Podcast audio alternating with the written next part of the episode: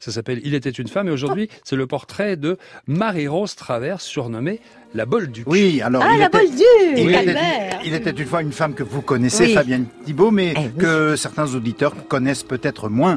Il était une fois La Bolduc. Marie Rose Travers naît en mille huit cent quatre-vingt-quatorze en Gaspésie, à neuf cents kilomètres à l'est de Montréal, dans une famille très nombreuse, très pauvre et très catholique.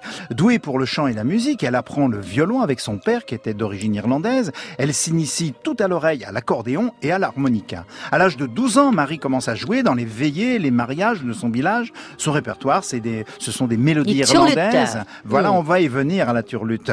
Venue du côté paternel et des airs folklorique canadien-français transmis par sa maman. En mille neuf cent sept, à treize ans, pour aider ses parents qui vivent dans la misère, elle vient travailler à Montréal comme bonne dans une famille bourgeoise, puis comme ouvrière dans une usine de vêtements. Elle rencontre alors Édouard Bolduc, un plombier qu'elle épouse en mille neuf cent quatorze. Ils vivent heureux, mais très pauvres. Sur douze grossesses, Marie Bolduc ne verra que quatre enfants arriver à l'âge adulte. Ce qui n'empêche pas Marie, avec des amis musiciens, de participer à des soirées folkloriques, dont les très populaires soirées du bon vieux temps, organisées Organisée par le folkloriste Conrad Gauthier, qu'il faut saluer, au Monument National, la plus grande salle francophone de Montréal. Elle se produit dans des émissions de radio, sans toutefois songer à faire carrière d'artiste, profession de surcroît mal vue à l'époque pour mmh. une femme. En mille neuf cent vingt-neuf, alors qu'elle travaille encore comme couturière pour subvenir aux besoins de sa famille, eh bien Madame Bolduc enregistre un instrumental au violon, puis deux autres morceaux qui ne rencontrent aucun succès. Comme l'accord avec la maison de disques prévoit quatre disques dans l'année, Marie choisit deux chansons, Johnny Monfarlow, adaptation du folklore irlandais, et La Cuisinière. Je vais vous dire quelques mots d'une belle cuisinière.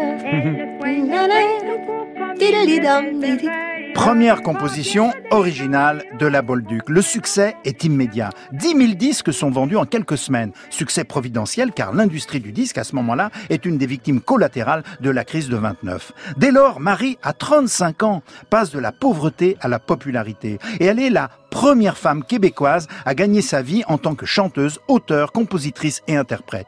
Entre mille neuf cent vingt-neuf et mille neuf cent trente-deux, elle enregistre soixante-dix titres, soit un virgule soixante-dix-huit tours par mois. Elle entreprend des tournées au Canada et dans le nord-est des États-Unis. Alors si ces chansons ont rencontré un tel succès, c'est en raison de leur dynamisme et de leur humour bien sûr, mais aussi parce que la Bolduc, en puisant avec beaucoup d'autodérision dans son propre passé humble, est devenue, sans le chercher, comme la porte-parole justement des humbles, l'idole des des démunis, des petites gens des villes et des campagnes qui connaissaient le sort qui avait été le sien au cours d'une des pires crises économiques du vingtième siècle.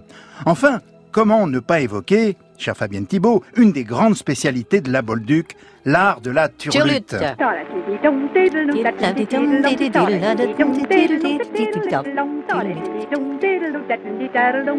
Une des caractéristiques des chansons de la Bolduc, c'est la turlute. Un jeu de langue, une technique vocale qui ponctue les mélodies en leur donnant un rythme particulier. Ça consiste à chanter sans parole, en répétant un motif sonore sur un rythme très rapide, ce qui exige une grande souplesse vocale, le sens du rythme et de l'impro. C'est un peu l'équivalent du scat dans le jazz ou du yodel dans le chant tyrolien que je pratique. Alors qu'elle se sait... At- je, vous ferai... je vous le ferai une autre fois. Alors qu'elle se sait atteinte, hélas, d'un cancer, la Bolduc repart en tournée en mille neuf cent trente-neuf, malgré cela. Elle va mourir deux mois après son dernier spectacle. Elle monte sur scène le vingt février mille neuf cent quarante et un à quarante-six ans, qui est très jeune. jeune oui. Elle a une carrière très courte. Elle repose aujourd'hui au cimetière Notre-Dame-des-Neiges à Montréal. C'est un joli nom pour la Bolduc. Donc, total respect à la Bolduc, Madame Marie Bolduc.